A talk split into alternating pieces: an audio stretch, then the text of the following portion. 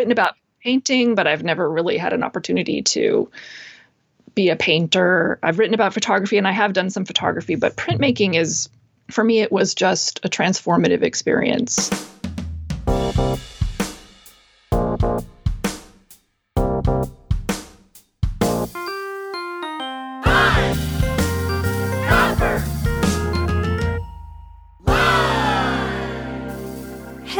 Print friends, and welcome to the 96th episode of Pine Copper Lime, the internet's number one printmaking podcast.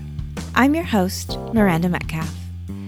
I release weekly podcasts with people in the print world who are doing something a bit beyond the expected. So please subscribe on your podcast listening app of choice. You can also find Pine Copper Lime on Instagram, Facebook, and YouTube, and you can find it all at pinecopperlime.com. We also have a Patreon page where supporters can join at tiers that start at just a dollar a month, and that helps to keep us bringing you printmaking content every week. You can also get thank yous like stickers, prints, and mugs, as well as access to our bonus content, Shop Talk with our editor, Timothy Pauschak. These are quick and dirty tips and tricks with our guests from materials, processes, general business advice, and studio nonsense.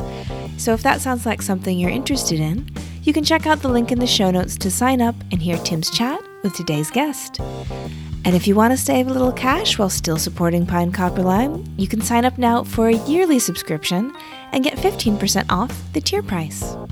Printmaking forever, shun the non believers. Pine Copper Lime is brought to you by Speedball Art Products, who've been offering a diverse range of high quality products to your practice since 1997. Products like their new line of professional relief inks, beginning with the flagship color Super Graphic Black, developed with artist printer Bill Fick. Formulated with all the working properties artists demand, these light fast inks roll out consistently, transfer beautifully, and clean up easily with soap and water. So if you want to take your practice to the next level, Head on over to Speedball's website to see where you can pick up a can of your new favorite color. There's a link in the show notes. My guest this week is Jennifer Roberts, professor of art history at Harvard University. Jennifer is this year's presenter for the Mellon Lectures on Fine Art, and she championed printmaking in a bold new way. We will talk about how she came to printmaking through Jasper Johns, being transformed as a historical scholar through the act of making prints, learning by doing, the Head and the Hand, Rosalind Krauss, and how it's just the tip of the iceberg with all of the work that is left to be done researching and theorizing and studying about prints. And print friends, if you have not gotten a chance to watch this lecture series, do yourself a favor and definitely check it out. Jennifer takes us through six lectures with visuals all available for free through the National Gallery of Art's website, that's nga.gov. And she goes through pressure, reversal, separation, strain, interference, and alienation. I have never seen anyone go at printmaking through these themes. She doesn't do it historically, she doesn't do it by medium, she does it with these really incredible theoretical framework.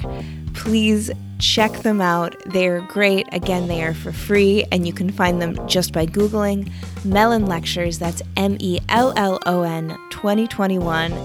In your browser, they will pop right up. They are a wonderful, wonderful way to be introduced to new ways of thinking about printmaking and possibly even new artists who are doing great work that you haven't heard about yet. So definitely check those out. There'll be a link in the show notes. So, without further ado, sit back relax, and prepare to make contact with Jennifer Roberts. Hi, Jennifer. How's it going? Great. Thanks so much for having me. Thank you for joining me. I'm really excited to have this talk. Um, I was absolutely thrilled when I saw you were the lecturer and the subject matter of the 70th year of the Mellon Lecture Series and was really, really pleased when you agreed to join me to talk a little bit more about them. And before we dive into all of it, could you just give yourself a little brief introduction and let people know from your perspective who you are, where you are, and what you do? Sure. Um, well, from my perspective, my name appears to be Jennifer Roberts. and I am in a spare bedroom outside of Cambridge, Massachusetts, where I have been for most of the past 18 months or so um, since the pandemic began. And I teach at Harvard, but Harvard has been one of the most strict institutions mm-hmm. in terms of pandemic regulation. So I haven't even entered my office really, um, except for one five minute visit for the entire scope of the pandemic. But um, I just reached my fully vaccinated status on Sunday, so I'm ready congrats. to escape finally and actually go see some art. And what I do is that technically, uh, I'm an art history professor at Harvard. I my official fields are that I'm an Americanist and a modernist, but I like to think of myself as being interested in and exploring all kinds of different areas of art history um, and fields outside of art history. So I'm a professional art historian, but I think I'm something of an unprofessional um, photographer and botanist and astronomer and science enthusiast mm-hmm. and just general observer of things.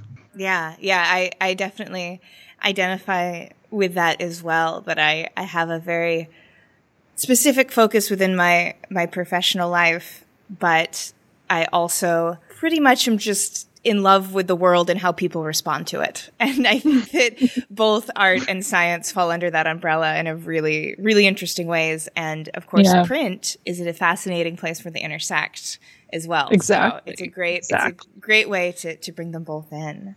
So before we get into the lecture specifically, I would love to hear maybe a bit more about your backstory and how you came to study printmaking. And you mentioned in the series that you came to printmaking through Jasper Johns. Can you say what you meant by that? Yeah, I had a very strange entry into the topic. Um, I never studied printmaking in any official way at any point in my schooling. Um, and I just sort of stumbled into it. Actually, the first exposure I had to it, or when I first sort of caught the fire, as it were, mm. it was actually before I started working on Johns. It was while I was working on a book on early on on the movement of images in early America. It's about sort of the transmission and visual com- communication in the early period, um, 18th 19th century in America, and I was writing about a landscape painter named Asher B. Durand, who it turns out had previously been an engraver. And so I was looking into his history and found that he was a banknote engraver. Mm. And I suddenly became just consumed by the philosophical and material fascination of of banknote engraving and printed money. Mm. Um, all of the biggest, most difficult most complicated questions about what print is its kind of ontology, its authenticity, its ability to be replicated. Um, its ability to move, its ability to to create value, all of this was compressed into this little project on banknote engraving, and that really woke me up to um, all of these issues. And then, as I was finishing that book and and writing about you know things like line engraving, and uh, reproductive engraving, I stumbled into a small tutorial class at Harvard with three students, and um, the art museum, the Harvard Art Museums, had asked me to teach a cl- small class on a single work in the collection and perhaps have the class put a show together.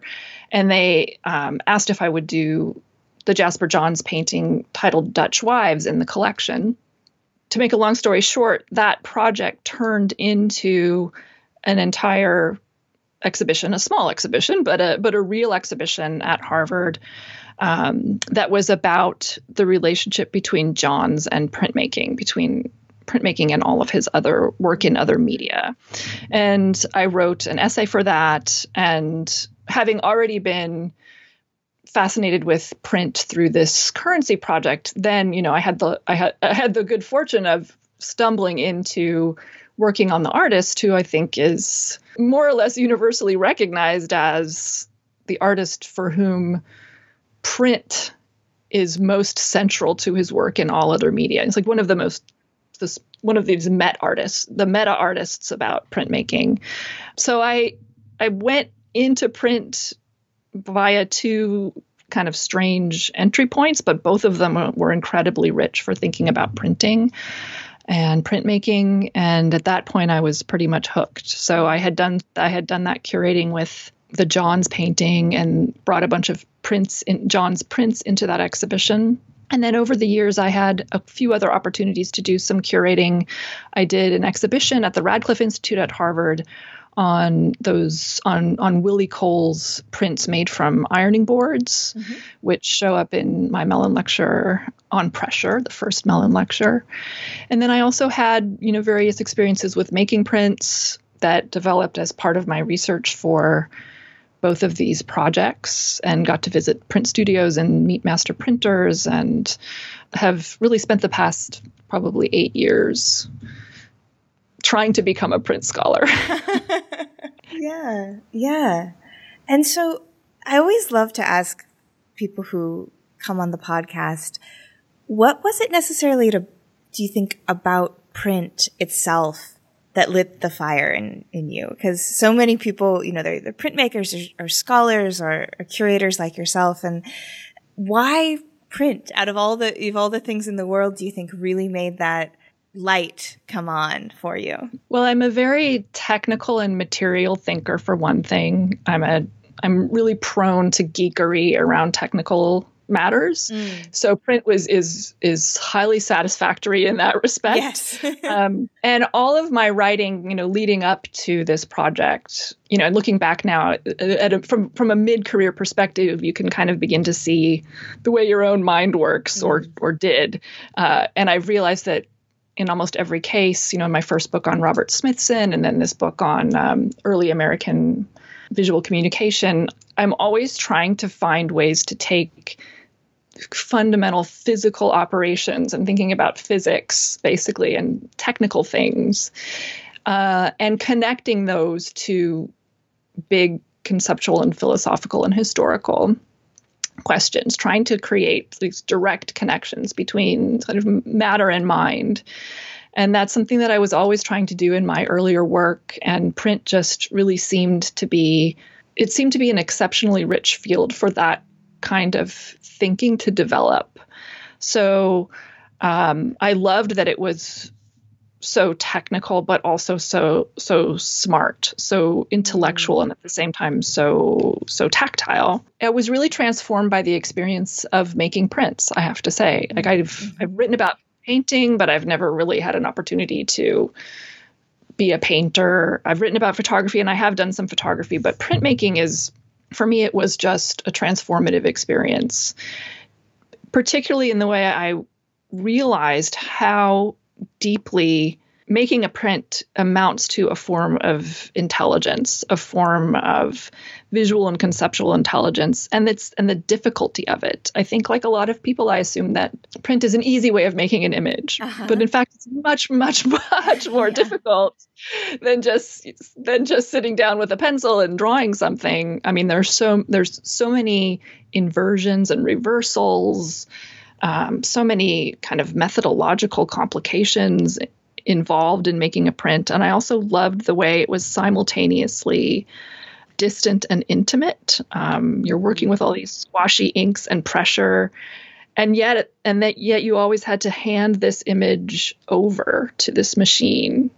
Um, and I loved the, I loved the way those two ideas came in, come into conflict uh, in making prints. Um, but I was transformed by the process of making prints. And I should say that I had this experience of printmaking in a class on monotype actually because mm. after I had done this original this original catalog for the Johns exhibition, I was asked to work on the catalog raisonné of Johns's monotypes. And that was published in I think 2017 or 2018. But I did a whole project on Johns's monotypes but I didn't know much about them, about the whole process. So I took a class to learn about it. And that was really important too, because that because it was a non-replicative kind of printmaking or not necessarily replicative, that really opened me up to everything else that's going on in printmaking mm-hmm. other than replication. And that very much impacted the way I organized the lectures around topics other than replication and, and my own conviction that it's important that we are able to talk about everything else that's going on in print studios other than making copies. Mm-hmm. So by working with monotypes, I was able to be sort of much more experimental and and really dive into a lot of it, a lot of different qualities of printmaking that maybe I wouldn't have if I had worked in a particular technical tradition. That experience of almost in a way, I think some people feel that they don't ever truly understand prints until mm-hmm. they've made one. And that that yes. understanding has to come through the body and the yes. corporeal experience. And yes, exactly. I just think that's so interesting. And it's something that I, I hear a lot. And as someone who has spent a lot of her professional career as sort of a bit of a, a, a conduit between printmaking and the general public. Um, yes. you know, through my work in commercial galleries, but also through this podcast as well. And that it's, if anyone even has the slightest connection to it, even if it's just rubber stamp carving in primary school, it's the, it's, it's, it's, it completely changes and informs the way that they're interacting with the image. And it's yes. super fascinating. And it's something that I, I haven't necessarily seen in other media. There's maybe there's something about that, as you say, that kind of technological element to it that brings that in. But whatever it is, mm-hmm. it's, it's until you, you've sort of lived it there's right. always a bit of a disconnect, I think. Right. Yeah, a little right. alienation, if you will. Yeah. right. to jump ahead. No, yeah. I, exactly. No, I love that. I love that it's so mind boggling. I mean, I'm always, even though I've been doing this for, you know, eight or 10 years, I will still look at prints and be completely challenged by them conceptually and intellectually and and I just I, I cannot figure them out just with my brain. Yeah.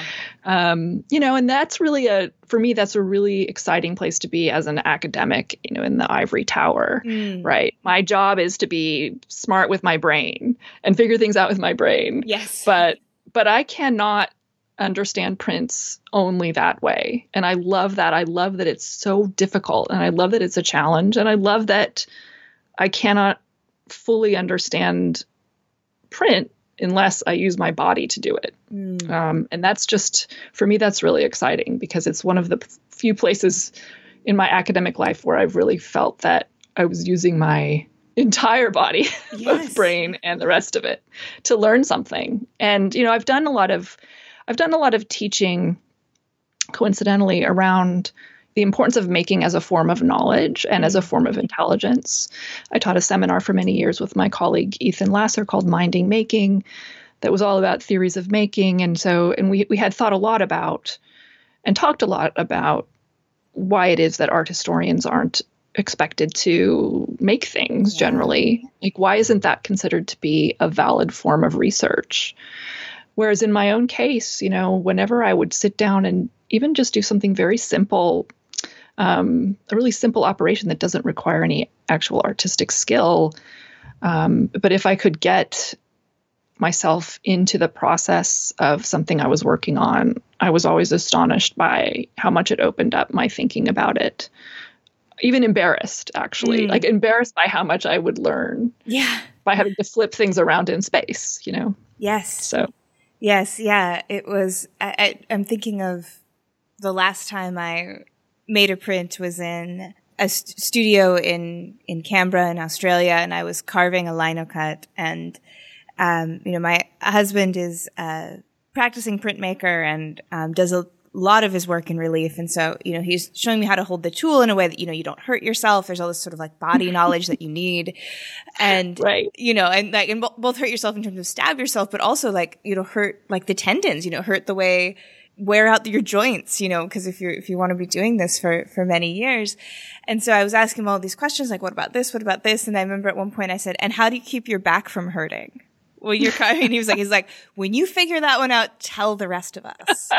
and it was, it was as someone who's sort of, um, as more, you know, more of an academic when it comes to printmaking, it was such an interesting realization of the fact that I had no idea until I was actually in it and had spent a couple hours leaning over something carving mm-hmm. that this mm-hmm. is an inherent part of the making is this sort of physical discomfort. And again, it's yes. the kind of thing that you can never really know, know until you've lived it. And it's, it's such an interesting part of, of the practice. Yeah. Right. I mean, one of the things I always say is the big the big thing you learn in in picking up a skill like that is how hard can you push? Yeah.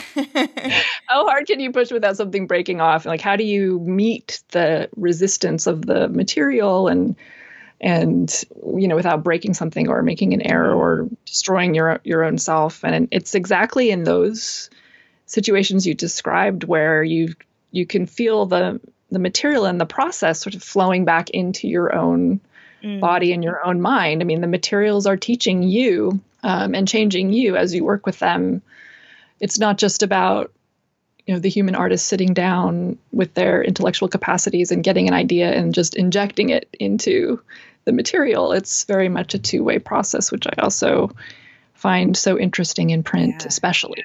I just released a couple of days ago the conversation I did with Caledonia Curry, you know, also known as Swoon, and mm-hmm. she, in the conversation that we had, she talks about carving almost as a kind of somatic healing for her own trauma and how she, you know, when she was younger, before she even sort of understood what was going on. She thinks that just taking on a project where she could just carve endlessly, that she was actually moving it through her body. She, you know, she says, yeah. I just was carving and carving and carving and I was just putting everything into it and just, you know, stripping away. And it's just, it's just such a interesting and kind of beautiful metaphor too, I think, for, for movement. And I, mm-hmm. I, I think that we're, becoming more and more aware in society in general, but also as scholars in the knowledge that the body holds, in the uh, history that the body holds, in the way that the state of our body affects our brain, and becoming mm-hmm. much less separated. And printmaking is, a, again, a, such a fun vehicle to explore that with. Right, exactly. Yeah. Yeah. I also just love that it that you put your body into it, but it sends something back to you that's yeah. different, right? The whole question that's why I'm so fascinated with reversal is because there is this really productive estrangement, I think, that you are in dialogue with this object. Um, it's not just taking everything from you; it's giving something back. It's something that you're responding to. Um, that is, it is sort of alien uh, in that respect. Yeah. So to shift a little bit and to address the lectures themselves specifically. Mm-hmm. Uh, you have a series of six, which amounts to, you know, almost six hours of presentation on printmaking. I think each one's about 50 minutes long. Mm-hmm. And so how do you go about taking on a project like this? You know, I assume you're, you're sort of invited to give the lecture. You understand, or maybe you have an idea, or you're invited, you know, kind of to speak about something specifically. And then how do you go about structuring what seems like an immense amount of time, but also not enough time to talk right. about printmaking? Yeah. yes, that's very true. It's, it's, it's very little time actually when it comes right down to it. Um, so yeah, so the Mellon lectures are you're invited to do them just as a person. You're not asked mm. to do any specific topics. So I was asked to do these, gosh, it was quite a while ago, maybe four or five years ago. So you have quite a bit of lead time.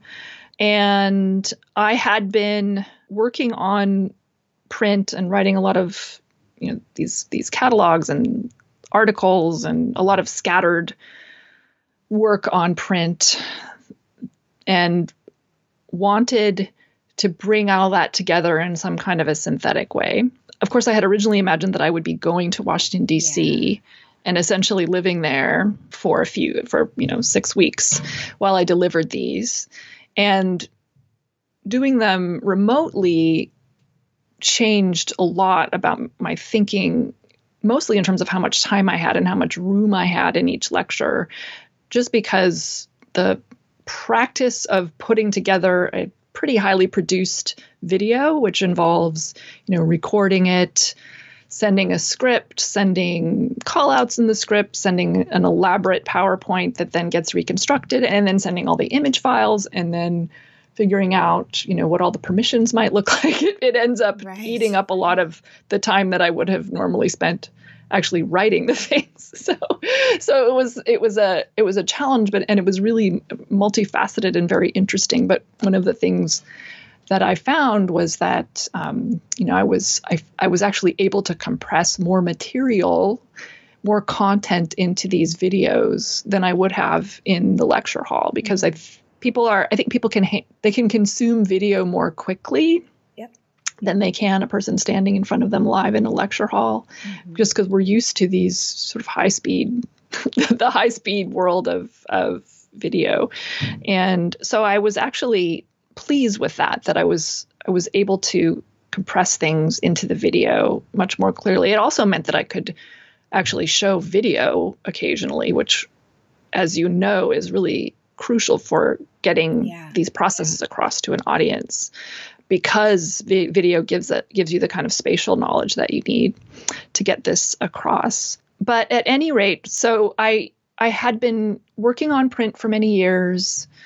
I was invited to give a lecture, a series of lectures in the other Cambridge in England a few years ago, which were also about printmaking, although from a slightly different angle. Those helped me kind of begin to write up some of the material that was heavily revised and expanded for these lectures. And then I've also been teaching some of this material for several years now, both from the perspective of lecturing, but then also um, I teach a class called Critical Printing with uh, my colleague Matt Saunders, who's one of our studio professors here at Harvard. And we teach a class that's three hours of studio and three hours of seminar per week. So it's a real, it's a true studio history hybrid course, which has been really exciting. So I had all this material, all these prints in my head, much more than six hours worth. Yeah. And basically what I finally decided was that I I could get up and give a series of really detailed, historically focused lectures about, say, six printmakers or six moments in the history of print or six different techniques. But what I really found that I wanted to do was to write and present something that could be an introduction to the the importance and the fascination of printmaking for a broad audience. What I am most frustrated every semester, frustrated about every semester, is, is that there's no thin little book I can hand my students that will wake them up to how amazing printmaking is.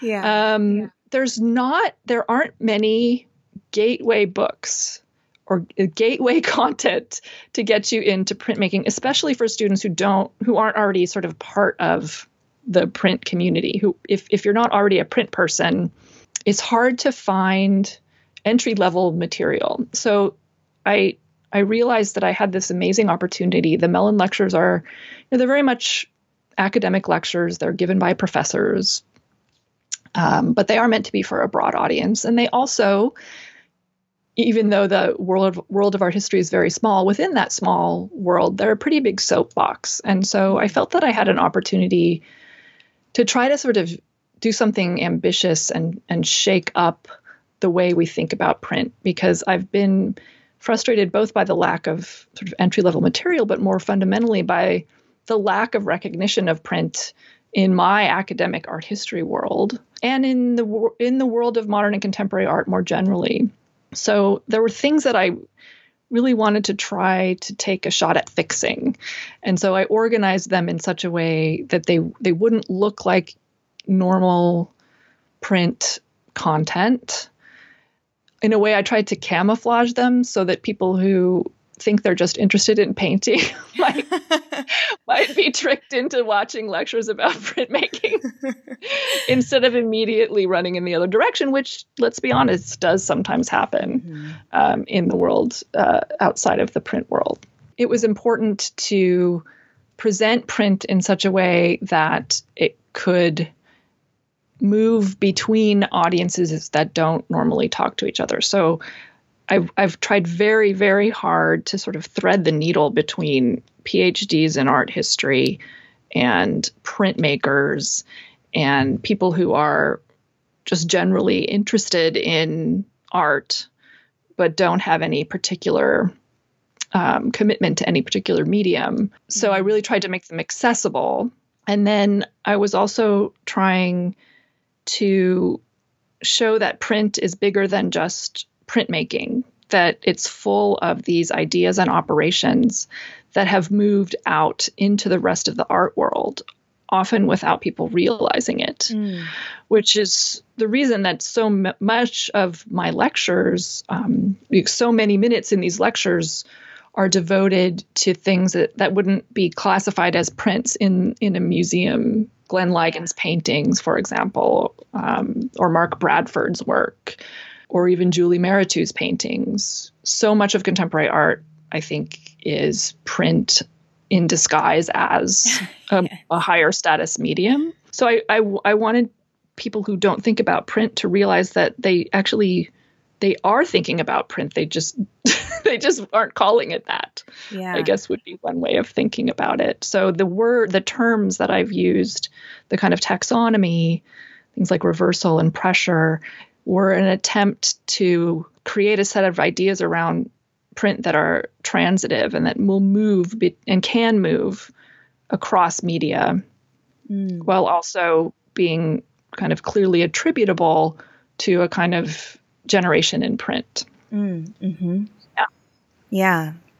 Yeah. And hearing you, you speak about it, it makes me think sort of about the, the art ecosystem and how, you know, you have scholars and academics and you have art makers and you have curators and you have collectors and mm-hmm. how, you know, they really do, of course, influence one another and um, rely on one another for uh, support and information. And, you know, I, I think that having these lectures about printmaking is very hopeful and and wonderful for someone you know like myself and in the business of print in one way or another but also it, it makes me think about how across all those tiers and this is something that you address in the lectures printmaking is given a bit of a of a lower status as you say you know these prints kind of mm-hmm. have to disguise themselves as something else sometimes to get real scholarly mm-hmm. attention mm-hmm. and i just always am never entirely sure why that is because I, I can hear in your voice and I can hear in my voice and many people mm-hmm. like when they love it so much, like it's so fascinating. It's such a, such a rich vein to mine, like intellectually mm-hmm. and artistically. And yet it always has this, a bit of a removed status. And mm-hmm. I don't know, is, is that just, do you think it's just commercially based? Is it, is it people, is it that Americans just have to be individuals and they just can't think of something that has a capacity for multiplicity having value? Like, what, what, do you right. have any insight as, as someone also, you know, right. um, championing our medium? Yeah, no, I've thought a lot about this and I don't, you know, I don't have the final answer, but some of the ways I've, I've thought about it is that, so I, I do think that there is a lot of just social inertia around the the unexamined prejudices around the secondary status of of print. Mm-hmm. The response that people sometimes have just to the word printmaking is almost as if they're putting antibodies up around it or something. it's almost allergic sometimes. Mm-hmm. Um, it's it just has this this this sort of set of, of provincial associations around it. Another association is, I think, the association with the market. Mm-hmm. It's seen as being somehow um, contaminated by market values, which I find really frustrating because I don't I, I, just don't understand how print can seem to be more pecuniary than something like painting. Mm-hmm. I mean, I, I, really just don't get that at all. But but that is out there as a as a as a way of thinking about print. This this doesn't make sense to me, but it's very much out there. I mean, I, I often find that artists who are clearly working in and around print media do not want to be identified as printmakers. Mm-hmm. I, I see that all the time there's an aversion to even being identified with it, which I I, you know, as soon as that kind of, I see that kind of thing happening in front of me, I want to go get in there and, and break it up because yeah. it doesn't, it really doesn't make any sense. Like whenever I see something that art historians disdain, like that's where I want to go. Yeah. Yeah. and, and unpack it a little bit because it doesn't, it doesn't make any sense. Part of it, I think, is that, you know, among art historians, well it's not just art historians i think it's i think it's widespread in our culture there is this notion that processes that are highly technical and reproductive and are, are associated with machines mm-hmm. are not artistic mm. uh, and that are not and and don't contain the kind of intuitive genius that people expect from works of art. And there's a there's a kind of aversion to to technical finickiness that of course that's that's what attracts me to it. But i think yeah. i can see how that comes into play here. I also think there are a couple other things going on. I mean as i said um, i think print is being hidden behind the word painting and even the word photography quite often so there's print everywhere but we can't see it so that you know and i talk in my in my lectures about how warhol Warhol's paintings are really they really are just they are prints, yeah. but they're called paintings and that's how they're valued and that's how they're stored and that's how they're understood. Another issue that print has is that it's been I think at least in scholarship it's been overtaken by photography. Like, photography is this really really interesting to people now. Mm-hmm. Um, there are volumes and volumes and volumes of books about the ontology of photography. What is a photograph? What is this image? What is this mechanically reproduced image? People are fascinated by this, and there's no stigma around photography as there used to be. There's no stigma around photography now. Yeah. And yet there is around print, which again makes no sense to me and, and something that I would like to do some more work on in the future and I would like to see other people work on is the nearly complete imbrication of photography and print from the moment of the advent of photography. Mm. I, I don't think you can really talk about photography in any rigorous way without recognizing that photography is always being carried by print processes. Mm-hmm. You know, almost always. And almost any photograph that you've seen in your life is probably actually a half tone. Yeah. Printed mm-hmm. with ink on a printing press. It's totally reliant on the systems and techniques of print and the history and traditions of print. Um, and print comes to rely on photography too in other ways, but it's this fascinating story of media that are symbiotically working together and yet in our minds, photography is the fascinating, philosophically interesting problem, and print just falls out of the story altogether. Um, that's one of the things. Another thing I talk about in the lectures is the way we have come to talk about print tends to shut down our ability to talk about it in all the ways that we might. So it's often associated with de-skilling, for example, which is a very powerful idea in contemporary art history, but prevents us from thinking about print as a skill. Yeah. uh, as something that has this long history of skill behind it. And then the and then finally the replication narrative the idea that print is so thoroughly associated with reproduction i think does that does create this idea of its secondariness certainly but it does other things too. I mean when you're thinking only about print as reproduction it makes you focus only on the downstream life of print um, as the significant part of its life in the world and not its making. Mm. Uh, thinking about reproduction tends to familiarize print, um, makes it seem normative and neutral as just a carrier of content. Um, so when you're only thinking about it as reproduction, as like uh, this cheap, uh-huh. you know, this cheap thing running through the world, you're not able to see how weird it is. Actually, you lose all of the weirdness of it, um, which I'm very much trying to recapture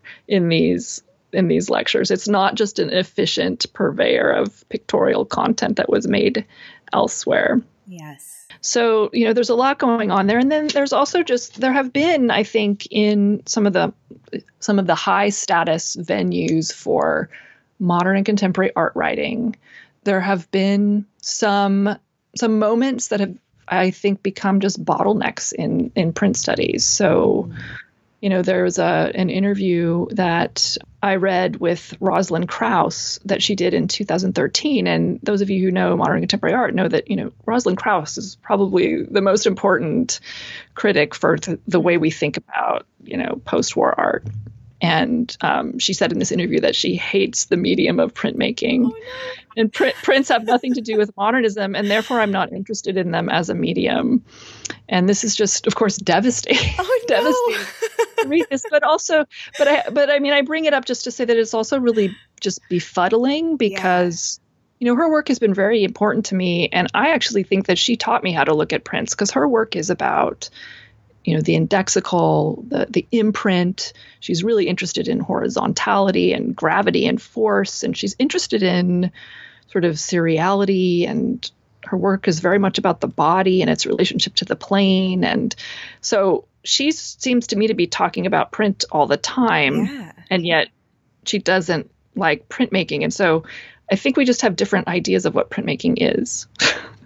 So i think these lectures are about here's an idea about what printmaking is that I hope will be productive and will really open up new questions and new scholarship. And, you know, this is not about the last word about anything. I mean, I am not, so many people are more expert in print and printmaking than I am. I really just want these to fire people up into a series of questions mm-hmm. and make them wonder about things because there's so much to be done there's so many books to be written and so many prints to be made. Yeah, yeah. And I just, I'm just, my mind is just sort of reeling around the statement that prints have nothing to do with modernity. Like, I really feel like, like what? you know, right? Modernism. I think. Oh, oh, oh, modernism. Still. Okay, yes, but that's, that's, not much better. That's not much better. Yeah, that prints have nothing to do with modernism is still like what? Um, mm-hmm. yeah, yeah. I, I, I hear you, and and and I think kind of um to talk a little bit about that, what you're saying about, you know, this is hopefully just kind of the beginning. You spend a lot of time in the lectures on screen printing. And when you're doing this, you acknowledge the fact that in a way, screen printing is sort of a skipped over medium within a skipped over media. You know, it's mm-hmm. kind of this, um, even within printmaking, it, it, it can almost seem to be have a lower have a lower status of, of some kind. And and this you know maybe it's the close connection to commercial processes um, which you mentioned in the lecture for it being sort of looked over.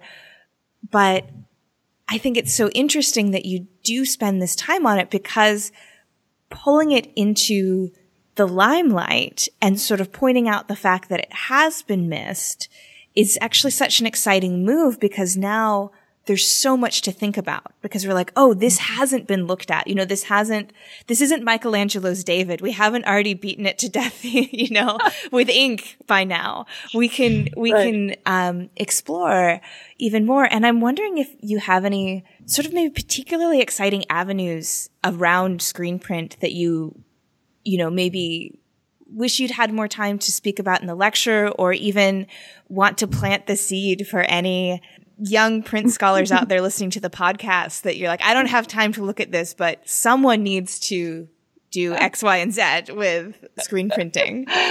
well, you know, I feel I feel that way about everything in the lectures. Actually, mm. um, I I was joking with a friend the other day that um, I could have done all of these lectures in the following format, where I just get on the microphone and read a list of potential featured dissertation topics.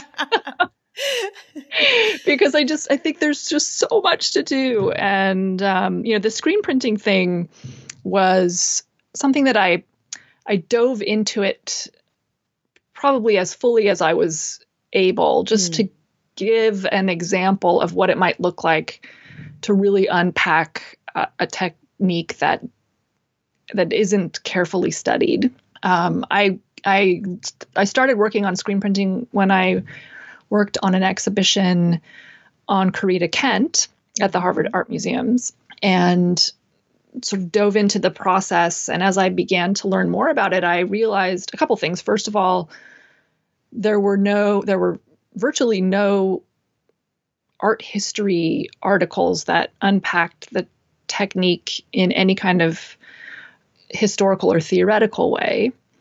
And even the technical literature on screen printing, just learning how it was done, was something that I was unable to do via the Harvard Fine Arts Library. Um, there is this great new book, big fat book called The History of Screen Printing mm.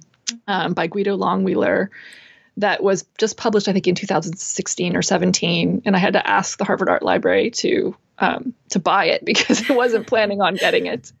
Um, and that you know that was full of great primary research. Um, you know that's for example where I learned that that the screen in screen printing is was originally developed in the flour milling industry in Europe, which really got my mind going around questions of processing and refinement and pushing things through meshes in order to create culture.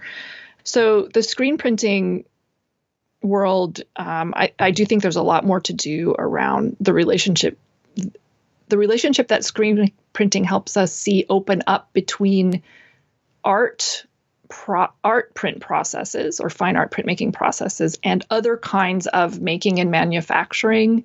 That's something that I think a lot of of the print world is hesitant to explore because it seems that it will further sort of debase the mm. techniques in the fine art world if you, you know, like point out that that this process has connections to you know, mass manufacturing and fabrication and all of these other ways that copies of things are made in the world. But I think it's actually a source of great strength for the field to look not just to create connections between printmaking and you know the other art media, but also to see what we can learn about the interface between art and the rest of the world by looking at printmaking because it's sitting at this really fascinating nexus between the fine arts and the history of technology and the history of science.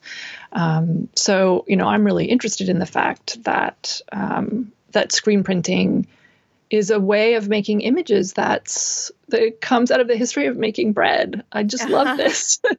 and yeah. for me that's really enriches it and it gives us this whole other field of ideas from which to pull as we talk about print. It's another whole way of of talking about print and you know art history is beginning to get more and more connected to what's going on in the, in material studies, material history, histories of technology. This is a very rich area of thinking and one that print should absolutely be at the center of. Mm. So there's those kinds of connections. There's all kinds of other things that need to be done. I think um, I one thing I didn't get a chance to talk about in the lectures, but I'm very interested in, but won't have time to really do is is the history of circuit printing, which is another screen printing topic. Um, the first printed circuits were screen prints.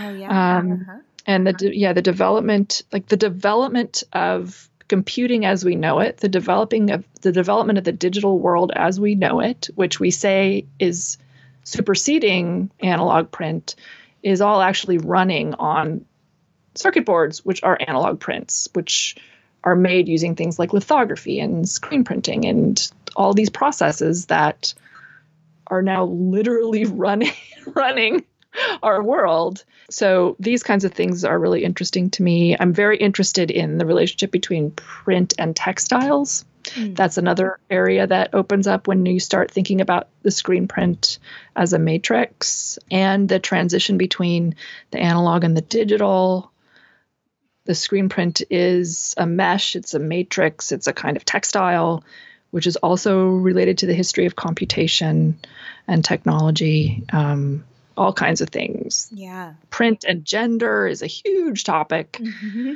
that um, has so much still to be done. And as I mentioned earlier, I think another big area where scholarship and print work can be done is around this interface between photography and print that's very poorly understood at this mm-hmm. point, even just at the level of documentation and archiving and understanding early print photography uh, interactions. It's mm-hmm. like the history of the halftone, for example, is completely fascinating and yet barely has barely been touched. Yeah, that's wonderful. And so, yeah, you've you've You've heard it here, print scholars. Get to it. You know, you've got your yeah. right. Yeah, yeah.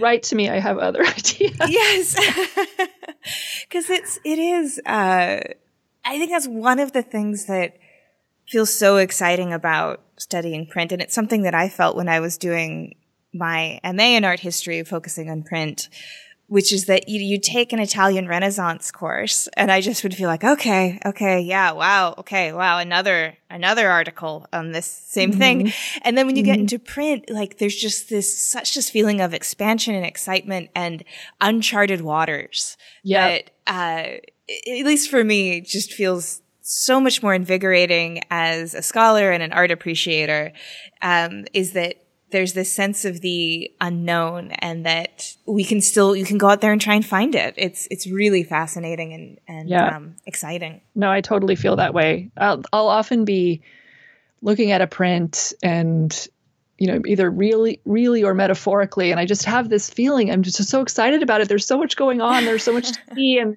like i want to turn i'm like looking over my shoulders like where is everybody? Yeah i feel like that's being in the print world is like looking over your shoulder and saying right. Where is everybody? and again i feel like it's just, there are just some um some some it's it's mere prejudice in many respects that is keeping people away from these topics. And it does it doesn't take much to to to crack to crack op- open the door and get in there. So I, I think what I've just tried to do in these lectures is I don't know open the door or I don't know build the diving board or something yeah. to get people uh, to get people into this space because it's a really exciting space to be.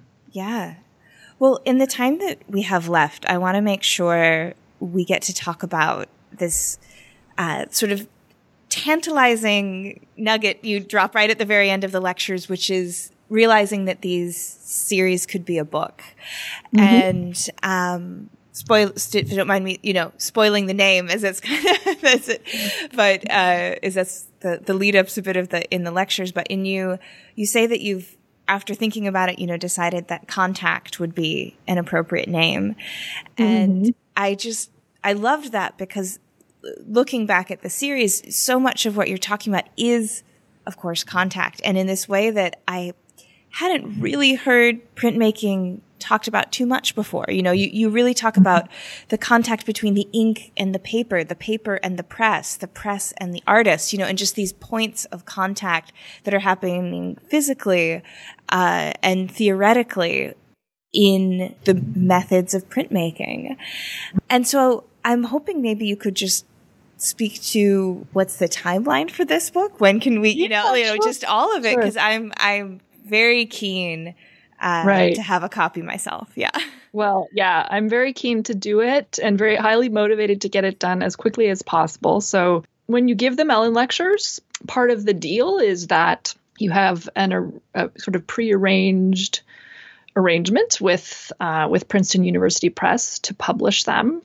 Um, and not everyone actually goes through with it and and mm. publishes the lectures as a book. And usually people will take the lectures through a, an elaborate series of revisions and rewritings before they publish. But there are some that um, that hew pretty closely to the lectures. So there's already the whole structure for making this into a book that's ready to go. And so I just need to do it. Yeah. Um, and I, my feeling is that I would like I would actually like the book to stay very close to the lectures. Mm-hmm. I have worked very hard on the writing and um, and I feel that the length is right for this book. What I would very much what I would like more than anything would be, you know, as I said, to have this book be something that people could hand to their students, art mm-hmm. history students, printmaking students. I I would love it to be a little slim paperback that doesn't intimidate anyone yeah. that that people are excited to read and that especially that um, that educators feel that they can hand to their students without alienating them so i really want it to be accessible and manageably scaled and so i think it'll be very very close there are some little changes that i want to make here and there but um, i very much want this to be something that that opens the field for as as many people as as possible. And you know, honestly, one of the things that's been most gratifying to me in terms of responses to the lecture is how how many artists seem to be watching them and responding to them. And artists haven't always been the primary audience for these Mellon lectures, um, but I I really wanted I wanted to reach artists with these, and I'm very happy to I'm happy to see that that's happening at least in some instances. And so I would like these this book to be, you know, for artists as well as art historians and students of all kinds. Mm, mm, yeah. So yeah. Yeah, and the title will be the same as the title of the lecture series, which is Contact Art and the Pull of Print. Wonderful. So, yeah, well I can yeah.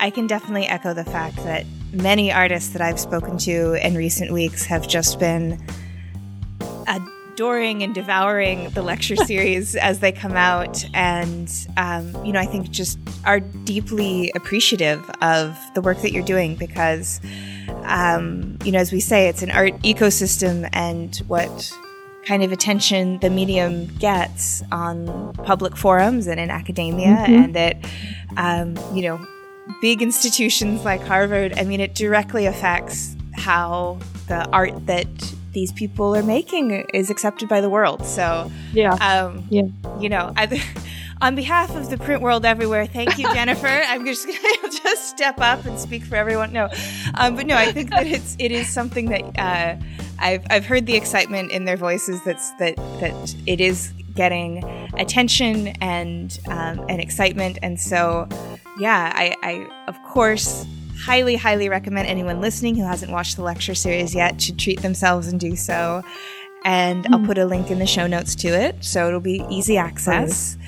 And also, um, what's the best place for people to find you, uh, follow you, find out about other publications you've made, uh, anything like that? Well, uh, I'm on Instagram, and that's that's my primary social media world, mm-hmm. and um, my Instagram name is just Jennifer Roberts, except there are six R's okay. at, at, the end of Jennifer, which is a long story. but, but I'm easily locatable on Instagram. And then um, I think that's probably the easiest way. Or you can get my email address via going through the Harvard art history page. Um, it's kind of a complicated email address, so I won't read it over the air, but uh, I'm very happy to to answer questions or queries of any kind. And um, yeah. Yeah. Wonderful. Well, thank you very much for joining me and, and having this chat. I I feel like, you know, I, I, just could talk to you about printmaking forever and, you know, so many more questions. And so maybe uh, we can do this again, maybe when the book comes out, and uh, talk more because um, I so appreciate the, the work that you're doing and thinking so thoughtfully and um, affectionately about printmaking.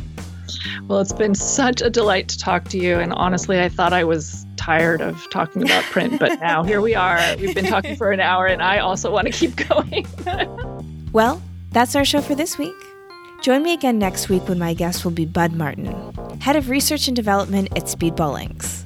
We'll talk chemical engineering and ink, tinkering in the shop, color, and safety for art products. You won't want to miss it. This episode, like all episodes, was written and produced by me, Miranda Metcalf, with editing by Timothy Pauschak and music by Joshua Weber. I'll see you next week.